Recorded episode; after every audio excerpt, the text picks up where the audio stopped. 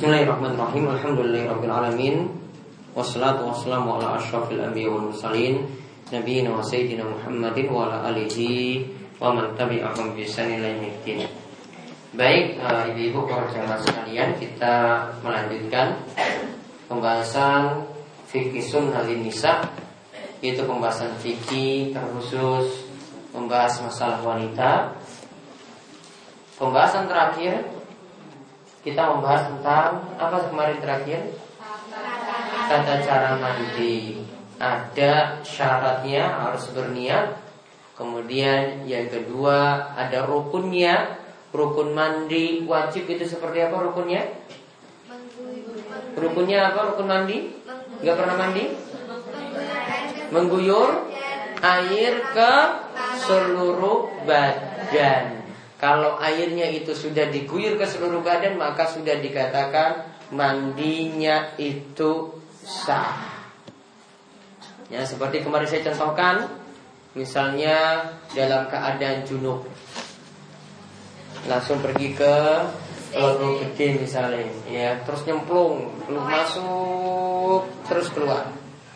Ya, ketika itu badannya terguyur air semuanya, maka mandinya sudah dikatakan sah.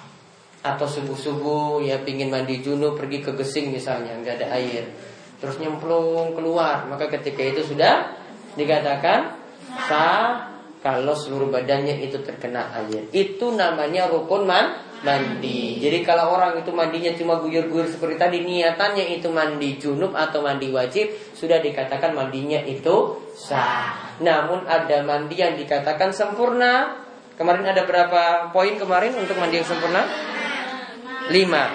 Yang pertama cuci tangan tiga kali. Lalu cuci kemaluan dengan tangan kiri. Yang ketiga berwudu sempurna. Yang keempat mengguyur air ke kepala sebanyak tiga kali sampai ke sela-sela rambut. Kemudian mengguyur air ke badan yang lainnya mulai dari bagian yang kanan baru bagian yang kiri.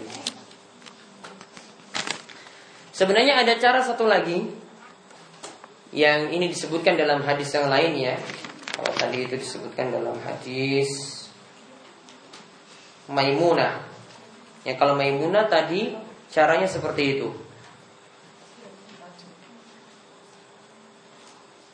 Maaf, itu tadi hadis yang kita sebutkan itu cara dari hadis Aisyah. Namun kalau dalam hadis Maimunah itu disebutkan, ini bedanya cuma masalah cuci kaki saja. Jadi dia sama berwudu, ya dia sama itu berwudu seperti wudunya tadi, cuci tangan, kemudian sampai uh, berkumur-kumur, masukkan air dalam hidung, membasuh wajah, ya kemudian mencuci tangan sampai dari telapak tangan sampai siku. Lalu setelah itu ya dia mengguyur kepala sekaligus mengguyur lagi seluruh badan. Kakinya nanti kalau seluruh badan ini sudah diguyur ini sudah diguyur semuanya kakinya itu terakhir. Jadi pindah tempat baru ketika itu kakinya itu disiram boleh juga seperti itu boleh pilih cara pertama wudhunya sempurna Baru setelah itu guyur seluruh badan dengan air. Atau cara yang kedua, wudhu dulu sampai di kepala, setelah itu kepalanya diguyur air. Ya, diguyur air, nanti kakinya belakangan, tapi pindah tempat.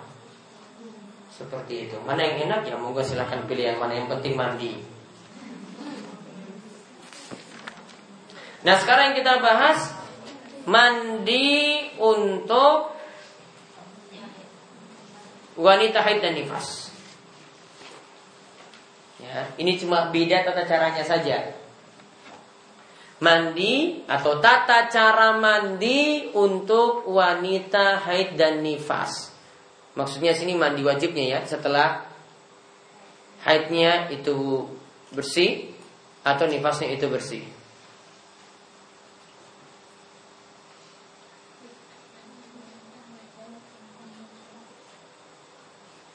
Nah di sini ada beberapa langkah yang disebutkan.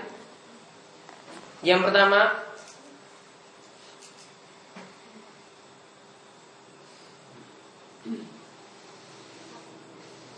Tata cara mandinya sama dengan mandi junub.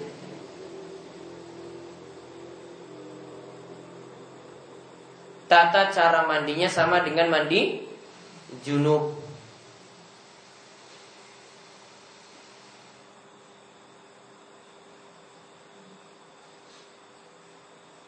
Kemudian yang kedua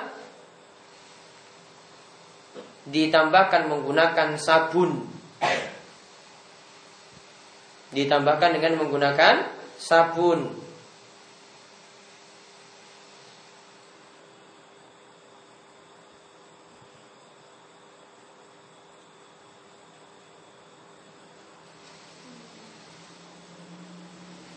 Yaitu karena dalam hadis itu disebutkan Nabi SAW mengatakan tak khudu ihdakunna ma'aha wasidrotaha fatathur fatah asunut tuhur. Hendaklah kalian para wanita itu pakai air kemudian pakai daun sider. Daun sider itu daun bidara. Nah ini para ulama katakan daun ini itu sama saat ini dengan sabun. Ya, dulu itu pakai daun bidara, saat ini dengan sabun. Maka gantinya sabun, maka itu akan jadi bersih untuk kalian dan semakin bersih mandi kalian tadi. Jadi mandinya seperti biasa ditambah dengan sabun. Kemudian yang ketiga disunahkan untuk melepas kepangan rambut atau melepas ikatan rambut.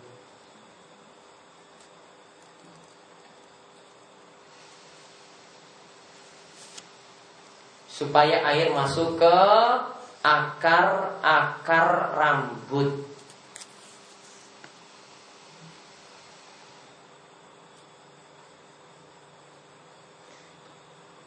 Ini sebagaimana dalam hadis disebutkan Nabi SAW itu katakan di sya'arraka waktasili lepas ikatan rambutmu ya yaitu ikas ikatan atau kepangan rambutmu lalu mandilah ini dikatakan untuk wanita yang suci dari haid. Kemudian yang ketiga. Oh iya yang keempat.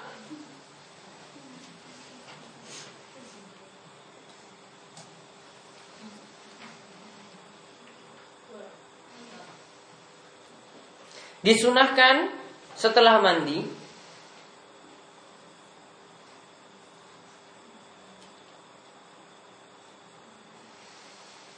Coba lihat di buku itu Tidak ada cara mandi wanita haid dan nifas Nomor tiganya apa ditulis itu?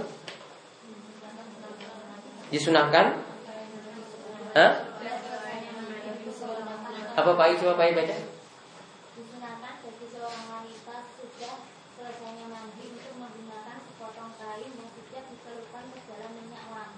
hmm. lalu dia mengucapkannya ke bekas-bekas darah head sehingga menghilangkan bau akibat nah jadi yang ditambahkan yang keempat disunahkan setelah mandi mengambil sepotong kain. Ya kalau enggak ya kapas. Kemudian diberi wewangian. Diberikan wangian. Kalau di sini dalam bahasa Arabnya disebut mumasaka, diberi minyak wangi misik, minyak kasturi. Ya. Kemudian diletakkan pada bekas darah, yaitu darah haid tadi, diletakkan pada bekas darah untuk menghilangkan bau dari darah haid tersebut.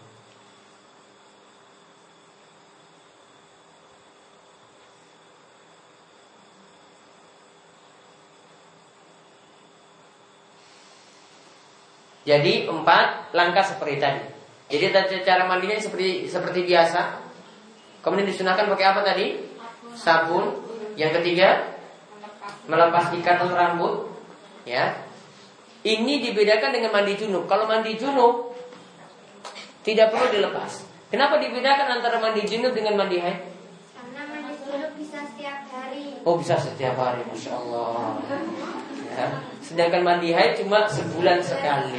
Nah itu alasannya. Karena kalau copot terus lebih berat. Ya makanya dibedakan. Nah itu sampai syariat Islam itu seperti itu detailnya loh coba lihat. Ya, sampai tahu keadaan yang sulit itu bagaimana ya. Kalau ini disuruh untuk mandi junub juga berat. Maka ini cuma ada pada mandi setelah suci dari haid atau nifas. Kemudian yang keempat tadi disunahkan uh, mengambil potongan kain kemudian diberikan minyak wangi kemudian diletakkan pada bekas darah tadi supaya menghilangkan bau darah yang ada. Nah kemudian di sini ada beberapa poin lainnya di luar tata cara mandi tadi. Ya, di sini tulis faedah-faedah tentang faedah-faedah tentang mandi setelah haid.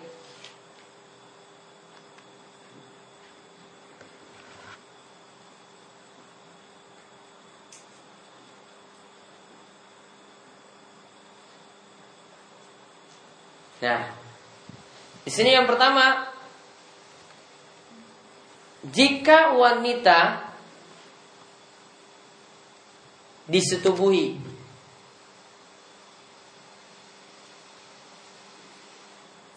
Sehingga junub.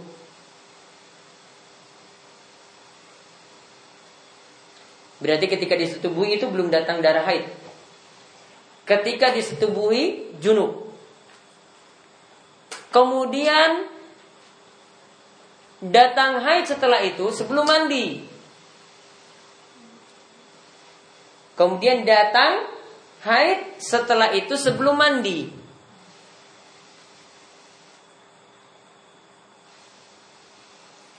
Maka kalau gitu dia harus mandi nggak untuk junubnya tadi?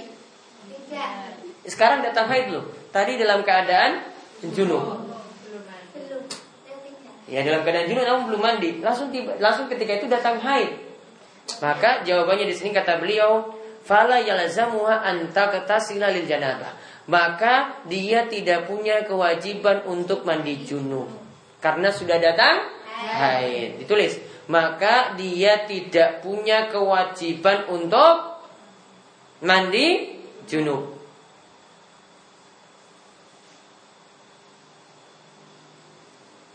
Terus mandi wajibnya kapan? Nah, dilanjutkan. Nanti setelah haidnya bersih, Nanti setelah haidnya itu bersih Barulah mandi junub dan mandi haid Barulah mandi junub dan mandi haid Dilakukan sekaligus Barulah mandi junub dan mandi haid Itu dilakukan sekaligus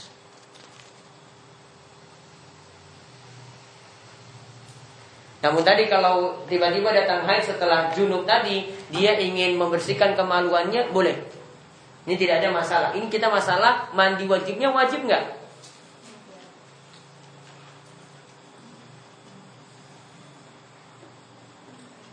Kemudian faedah yang kedua,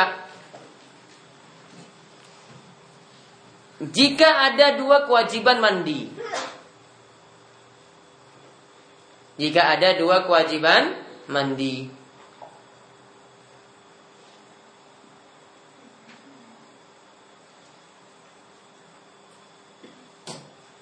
Maka boleh disatukan dengan satu niat. Maka boleh disatukan dengan satu niat.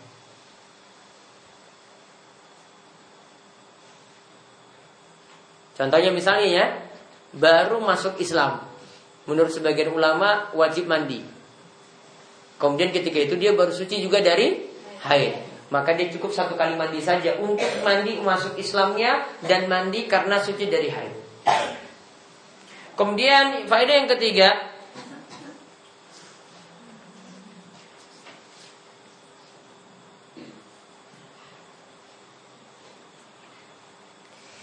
Jika seorang wanita telah mandi junub.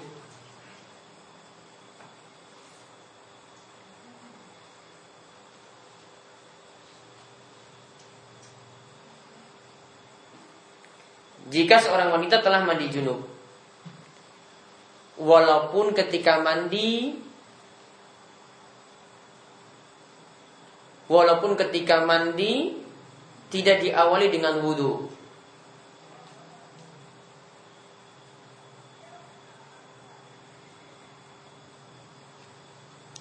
Maka setelah mandi Maka setelah mandi Tidak ada keharusan untuk berwudu lagi. Tidak ada keharusan untuk berwudu lagi.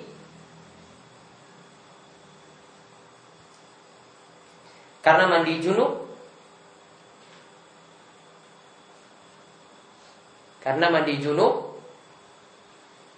Sudah menghilangkan hadas kecil dan hadas besar sudah menghilangkan hadas kecil dan hadas besar.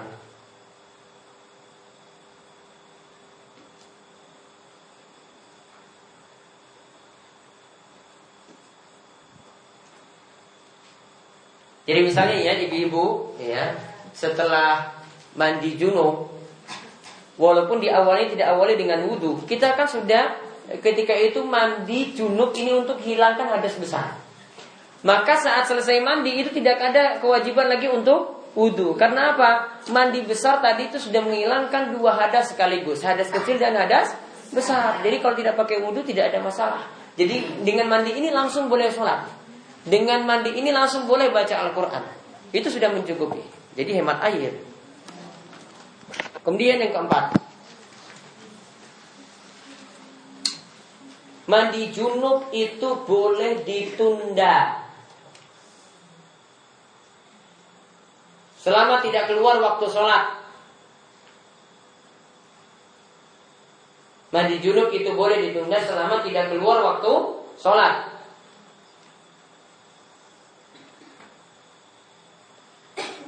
Namun kalau disegerakan Itu lebih baik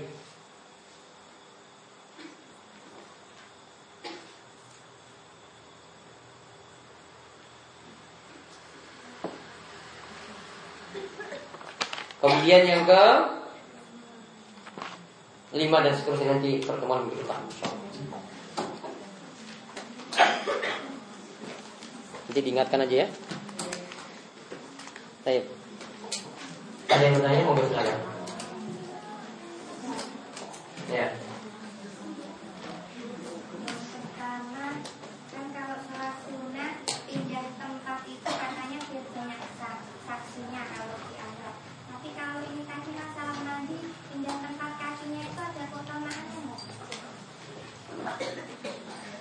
Pindah tempat tadi keutamaannya karena ketika kita siramkan air di sini, najis-najisnya turun di sini. Iya kan? Biar aman kakinya nanti terakhir pindah di sini. Biar kakinya yang belum dibasuh tadi itu sudah bersih dari najis. Itu tujuannya. Ini bukan masalah pindah-pindah tempat seperti sholat, ini masalah bersih-bersih. Ya. Hmm. Apabila ada bangunan rumah di belakang masjid, kebetulan uh, kamarnya itu berdekatan sama itu loh, tempat sholat imam. Katanya ada yang bilang kalau dipakai buat itu nggak boleh itu benar besar. Kamarnya, kamar tempat tidurnya itu lurus dengan tempat sholat imam. Itu Tapi sudah besar besar ruangan. Ya udah, udah besar tembok. Iya, ini temboknya sini, oh, dia dibeli tembok. Nah, terus yang terlarang? Makanya dengar-dengar itu kalau itu dipakai buat tidur itu nggak boleh karena sama.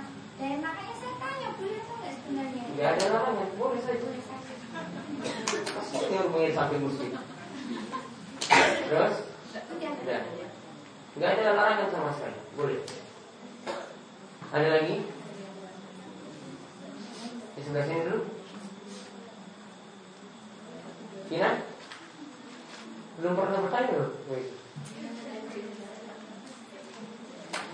Nanti besok yang belum pernah tanya nanti tanya ya. Yang lain? Nah, terus.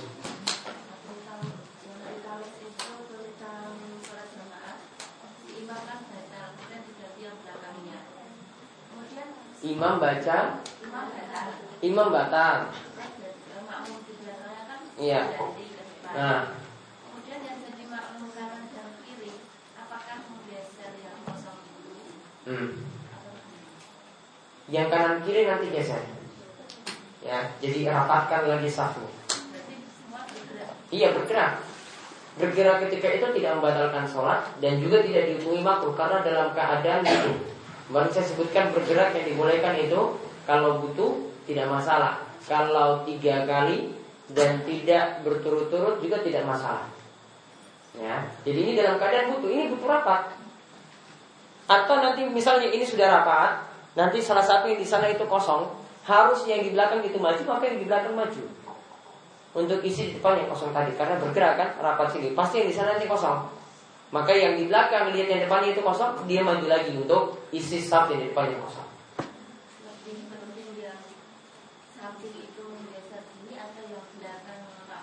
sebenarnya Bagusnya samping kanan kiri karena biasanya samping kanan kiri tadi dia lebih kuasai sholat daripada yang di safu dua. Iya. Kanan kiri itu makanya diprioritaskan orang yang di belakang imam itu yang bacaannya bagus, paham hukum sholat juga. Sehingga kalau imam masalah dia bisa langsung maju ganti. Maka dipilih yang kanan kiri dulu. Jadi ini yang merapatkan. Nanti kalau imam kedua batal lagi, ini yang maju lagi. Seperti itu. Ada lagi? Yang kedua tentang Kemarin ada yang meninggal Dia miskin sekali Miskin sekali. Kemudian untuk beli peti nggak bisa Apakah boleh ngeblon dulu Terus sampai nanti dapat eh, bantuan dari kajian itu di untuk nyaut itu Boleh, boleh. Boleh seperti itu. Namun sebenarnya itu ada solusi untuk peti tadi itu sebenarnya pesantren bisa bantu untuk ya tanpa pakai peti.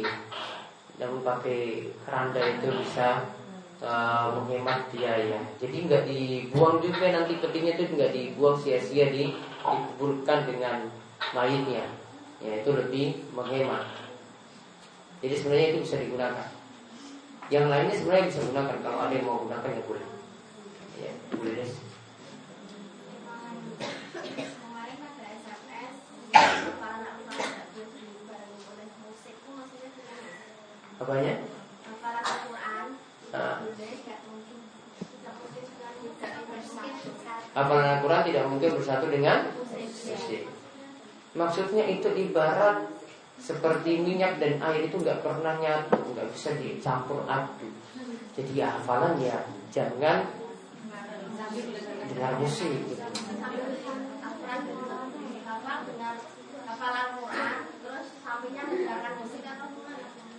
Bukan, maksudnya dia punya hafalan Al-Quran, punya hafalan musik juga. Jadi punya rekaman album di otaknya itu banyak juga. Juga nanti akan sulit membuat dia itu untuk hafal. Nanti buktikan sendiri. Pasti kalau Al-Quran masuk nanti yang itu pelan-pelan album-album tadi nanti jadi gila, gila, gila, gila, gila. Kalau dia nambah hafalan Al-Qurannya nanti yang berpindah-berpindah akan berkurang. Seperti itu. Ada lagi?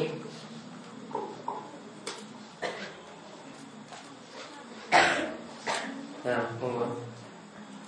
Seperti apa durhaka terhadap orang tua Terus bagaimana cara pencegahannya supaya kita atau anak kita tidak menjadi anak yang durhaka Baik. Ada durhaka seperti yang dikatakan oleh Imam Nawawi, durhaka yang dimaksud durhaka atau istilahnya adalah ukuk. Ya, istilah bahasa Arabnya itu ukuk yang dimaksudkan oleh beliau setiap tindakan yang menyakiti hati orang tua. Selama tindakan ini ya, ini bukan dalam masalah maksiat. Jadi kalau orang tua misalnya perintahkan yang sah-sah saja untuk dilakukan, anak tidak nurut, kemudian orang tua sakit hati, nah itu namanya durhaka. Walaupun orang tua ketika itu belum nangis. Namun kalau yang diperintahkan orang tua perintahkan maksiat, anak nggak nurut, orang tua nangis, itu nggak masalah. Karena orang tua perintahkan ketika itu perintahkan apa? Maksiat.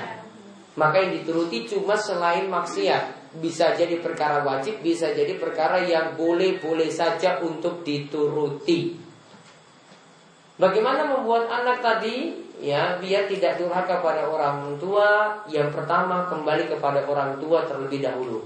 Artinya orang tua jadi baik maka anak nanti juga jadi baik. Sebagaimana pernah saya kisahkan uh, ada kisah nanti kita pelajari dalam surat Al-Kahfi. Ya, di situ disebutkan ada seorang, ada dua anak kecil, yaitu dua bulan. Dua anak ini tetap terjaga kesolehannya dan juga tetap masih diberikan harta simpanan. Dan ini Allah yang menjaganya. Suatu ketika Khidir dan Musa itu datang ke situ, ke kampungnya, tidak dilayani. Namun saat itu Khidir melihat bangunan rumah dari dua anak yatim ini roboh. Kemudian Khidir dirikan. Lalu setelah itu ditanya, seharusnya engkau bisa mengambil upah dari engkau bangun rumah seperti ini. Namun dia tanya dia menjawab bahwasanya saya mendirikan seperti ini karena yang punya ini adalah dua anak yatim di kota tersebut. Lalu Khidir itu mengatakan wakana abuhu masolihah dan dulu kedua orang tua anak ini adalah orang yang soleh. Karena orang yang soleh Allah jaga dia dan dia punya harta simpanan juga tetap terus terjaga. Para ulama katakan dari ayat ini kita bisa ambil faedah yang pertama anak soleh itu akan selalu ya didapat dari orang tua yang soleh pula. Ya, maka kalau orang tuanya soleh maka anak itu jadi ikut soleh pula ketika itu. Kemudian dari ayat ini kita juga bisa ambil kesimpulan bahwasanya jika orang tua itu soleh maka Allah itu akan selalu menjaga keturunannya terus menjaga dirinya tidak diganggu oleh makhluk-makhluk jahat, hartanya juga akan terus dijaga dan ini adalah bentuk penjagaan secara umum untuk hal-hal yang lain.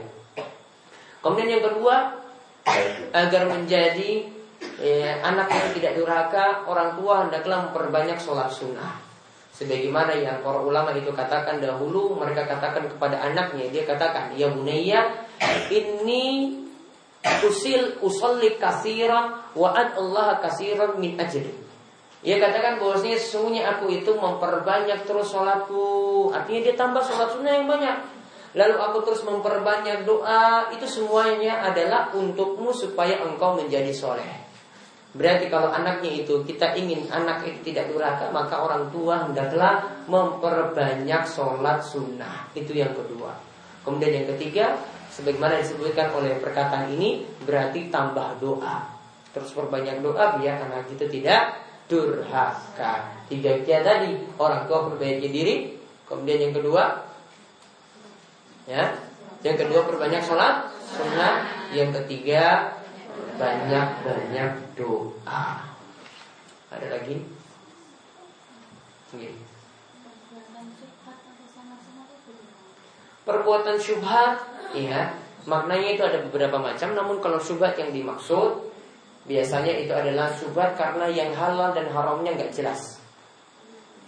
Maka kalau kita tidak tahu ini hukumnya halal ataukah haram, maka sebagaimana kata Nabi SAW, uh, Nabi SAW itu mengatakan, Famanittaqa subhat faqad istabra ali dinihi wa irdihi. Siapa yang menyelamatkan dirinya dari subhat, perkara yang masih samar tadi, maka dia akan menyelamatkan dirinya dan juga kehormatannya. Artinya kita bukan hanya meninggalkan yang haram, namun kalau ada yang masih subhat kita tidak tahu hukumnya, mendingan kita tinggalkan. Misalnya ada pekerjaan yang itu nggak jelas, oh ini hukumnya halal atau haram.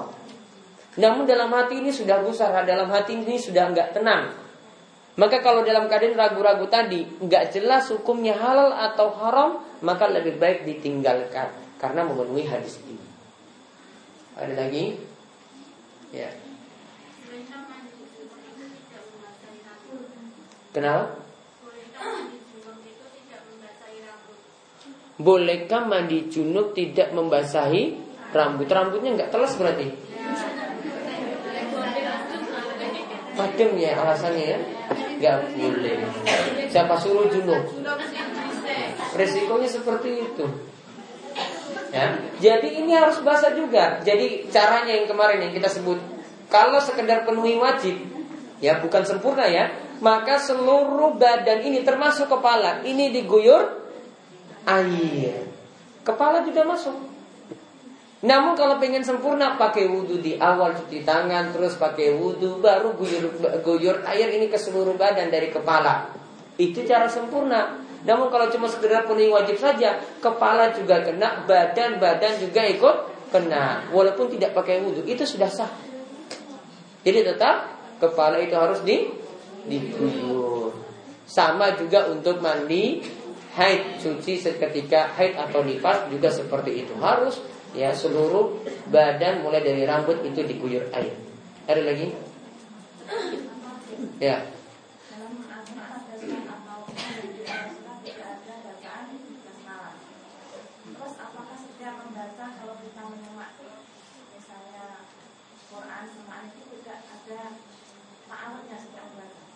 Baik. Baiknya setiap baca Al-Quran ya Ketika baca Al-Quran itu diawali dengan ta'awudz karena Allah katakan fa Qur'an fasfahiz billahi minasyaitonir rajim. Jika kalian itu membaca Al-Qur'an, maka berta'awudzlah, meminta perlindungan kepada Allah dari setan yang terkutuk. Berarti ta'awudz ini ada. Namun kalau bismillah cuma dibaca seperti saya pernah ngajarkan ketika bahas tentang tajwid, itu dibaca cuma di awal-awal surat. Selain surat Al-Bara'ah atau surat At-Taubah. Karena ketika kita baca surat At-Taubah ini isinya adalah pembicaraan tentang orang-orang munafik. Karena isinya tentang orang-orang munafik yang semuanya itu dilaknat, maka tidak perlu awali dengan Bismillahirrahmanirrahim. Tahu saya tetap. Ada lagi? Ya.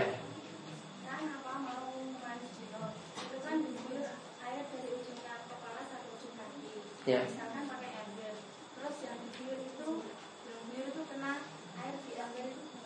Nah, itu kembali ke permasalahan air mustakmal, air bekas bersuci. Apakah air bekas bersuci itu masih tetap suci ataukah sudah berubah? Ya, keluar dari suci. Yang pendapat yang lebih tepat di antara pendapat para ulama, mandi saat kita itu mandi kemudian ada bekas air yang jatuh maka air itu masih tetap suci. Air mustakmal intinya masih tetap suci dikatakan najis jika bau, rasa atau warnanya itu berubah. Namun kalau tidak berubah tetap kita katakan suci saat itu. Jadi kalau ada yang netes ke uh, wadah atau ke bak misalnya atau ke ember ketika itu maka tetap masih boleh digunakan. Air mustakmal intinya masih suci. Ada lagi? Ya.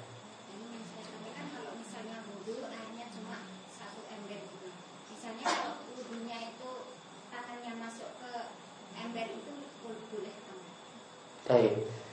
Dibolehkan kecuali satu keadaan yaitu pas bangun tidur.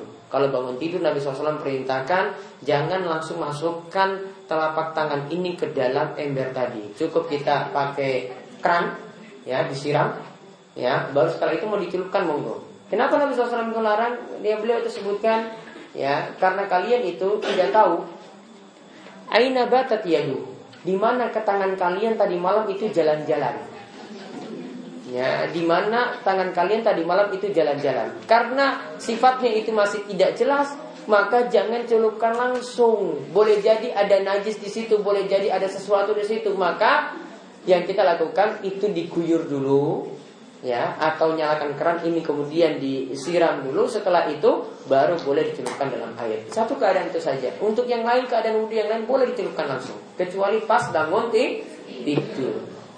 Ya belum nih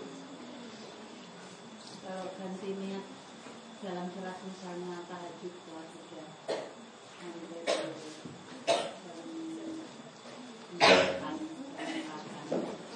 mau menjelang subuh? Setengah empat dari setengah empat.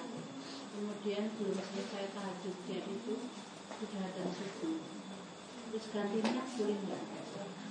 Niatnya awalnya tahajud. Hmm. karena sudah dengar ada ganti niat. Witir. Oh nggak bisa. Aturannya sunnah tidak bisa ganti ke wajib. Kalau wajib ganti ke sunnah boleh. Kalau sunnah ganti ke wajib karena sunnah tingkatannya lebih rendah. Mau ke ketingkatan ke tinggi tidak bisa. Namun kalau yang wajib jadikan ke sunnah boleh karena dia dari tinggi ke rendah. Kalau tahajud pindah ke witir masih boleh. Kalau tahajud pindah ke Witir masih boleh. Ya. Terus sholat sunnah misalnya kan sambil duduk biasanya terus sambil membaca Al-Quran suratnya suratnya itu baca suratnya itu sambil baca itu nggak? Pegang mushaf. Gini, gini, gini. Kita sini. Al-Qurannya di sini. Ya. Sambil duduk kan, sambil baca.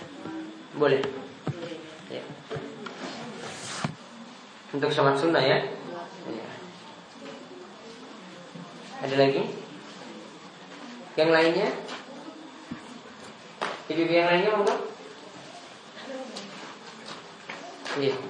penyampunan anak yatim itu keluarganya bisa makan Jadi yang disantun, disantuni anak yatim. Terus sedulur-sedulurnya itu ingin makan itu juga. Boleh dengan izin anak yatim. Ya, kalau dia izinkan ya berarti boleh. Karena itu jadi harta miliknya sebenarnya. Tidak boleh dipakai untuk orang lain kecuali dengan izinnya.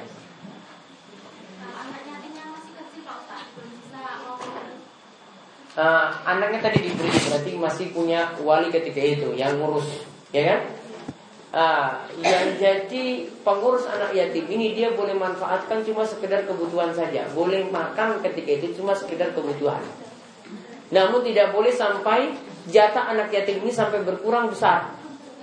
Artinya boleh jadi ada yang manfaatkan harta anak yatim tadi, Nah, dia manfaatkan 80%, 20% cuma diberikan pada anak yatim, 80% untuk dia sendiri. Nah, ini yang baru tidak boleh. Intinya jangan sampai mela- melalaikan nafkah untuk anak yatim yang sebenarnya.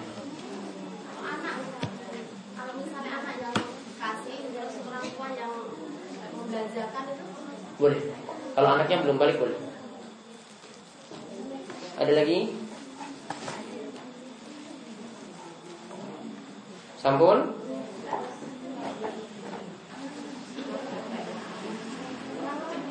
Enggak ada lagi? Saya tunggu dulu.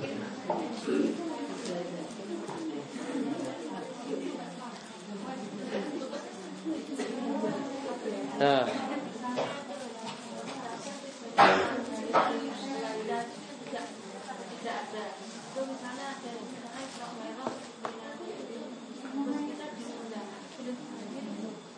Ya dilihat kalau ada keuntungan ya hadir.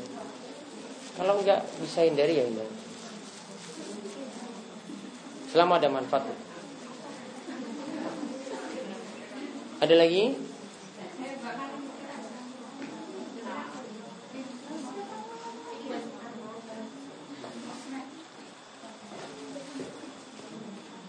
Kurang nanya, kurang cepat ya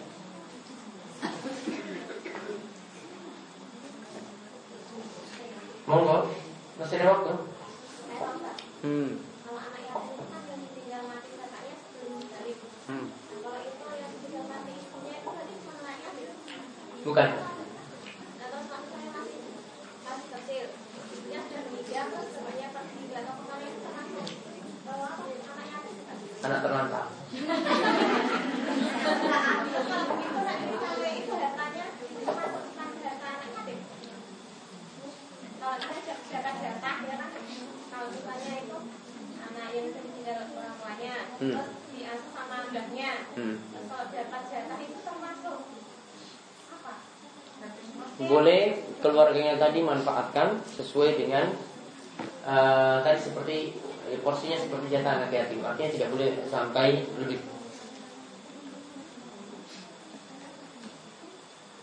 Ada lagi?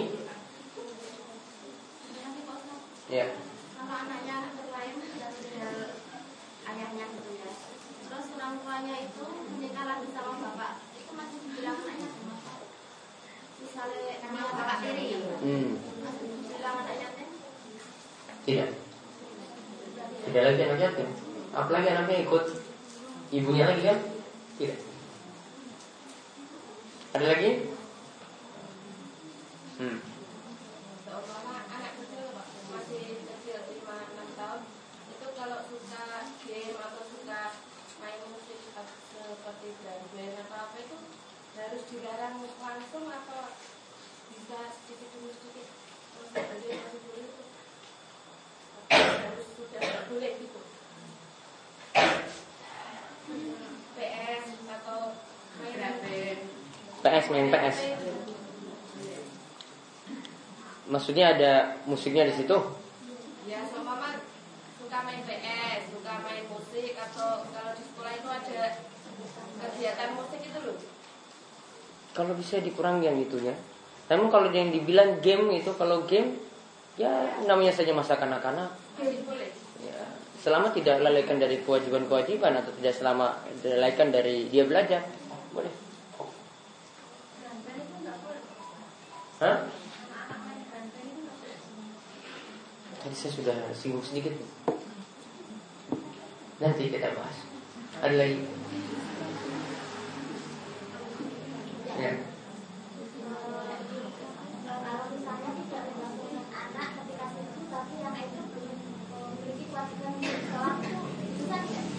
Ya bagusnya dididik anak itu mulai sebelum balik pun itu sudah dididik untuk sholat. Jadi walaupun belum ada kewajiban, jadi tetap digugah juga untuk bangun subuh. Untuk berproses mendidiknya. Kalau karena kalau tunggu dia balik dulu baru paksa dia sholat subuh, susah. Ya, jadi ketika kecil itu sudah dididik untuk sholat subuh. Ada lagi?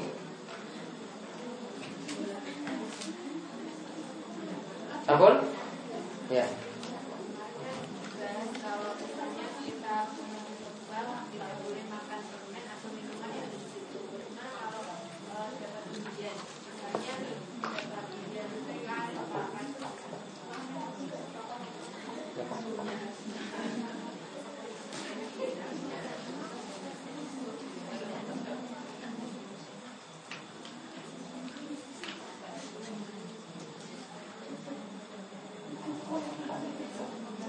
Jadi dapat undian dari bank.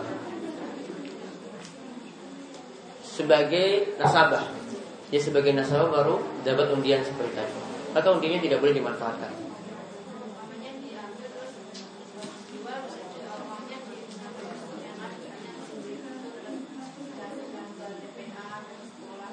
Masih boleh. Yang penting tidak boleh dipakai pribadi. Ada lagi? Ya. kalau seperti BNT itu kan setiap akhir tahun dapat seperti bisa itu Dapat apa? dapat wajan atau apa itu dimasukkan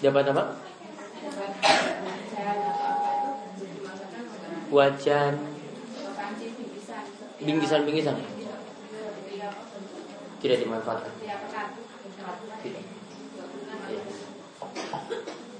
Eh, sama seperti yang punya tadi kan eh, karena di rumah saya juga BMT terus eh, saya sem- eh, ada sekolah juga dekat itu terus ada lebaran itu saya dikasih bingkisan sama BMT itu nah itu ke Karena statusnya sebagai nasabah.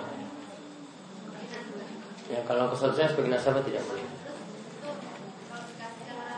Kasih pada orang miskin yang lebih butuh.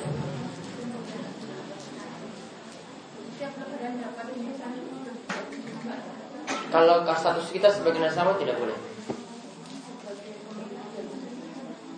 Wah, kalau pemilik modal sama juga. Ada lagi? Ampun? Ada pak, lupa saya saya lupa. Kalau orang non Islam salam kepada kita kita jawabnya gimana? Waalaikumsalam warahmatullahi wabarakatuh. Oh, Faiza hayyitum bi tahiyatin fahayyu bi ahsana minha aw rudduha. Allah katakan, jika kalian diberikan penghormatan, maka balaslah dengan yang lebih baik atau semisal dengan itu. Di sini ayatnya umum untuk non muslim mengucapkan salam kalau salamnya jelas ataukah muslim yang mengucapkan salam. Kalau salamnya jelas dijawab. Yang penting tidak boleh memulai salam khusus untuk orang itu. Kalau jawab salamnya tidak masalah. Sampun ya? Sama ada lagi? Nah, masih ada.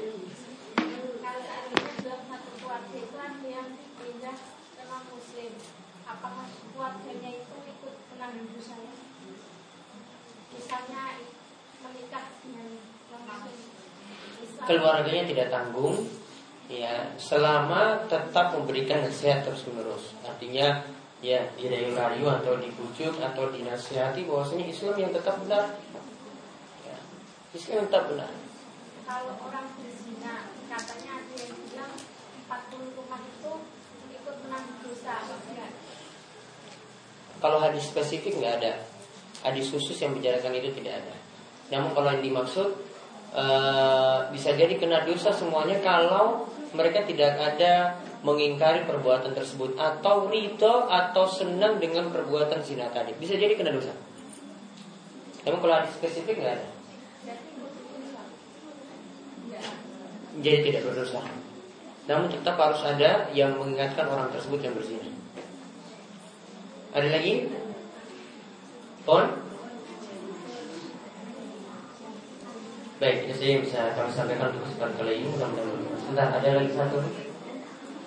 Bolehkah kode puasa ditunda nanti hanya karena masih menyusui? Apakah diganti fidyah saja? Kemarin sudah saya jawab. Gantinya apa? Tetap? Oh, ya tidak diganti fidyah. Namun yang sudah bayar fidyah dulu, yang sudah yang berlalu tetaplah sudahlah berlalu. Gimana lagi?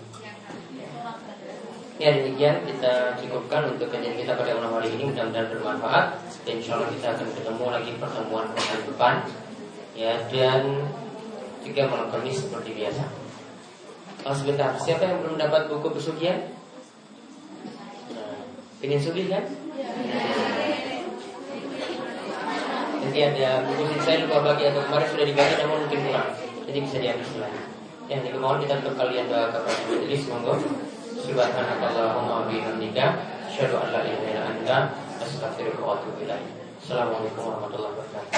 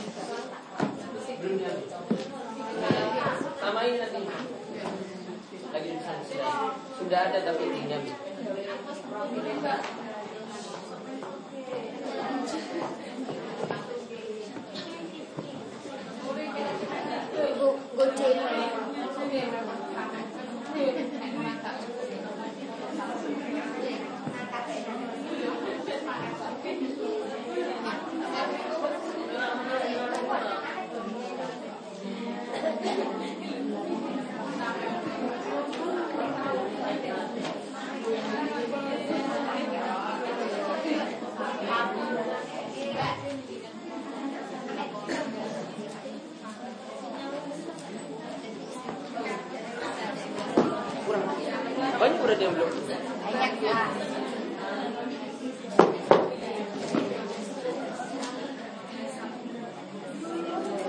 Di belakang itu ada doa-doanya.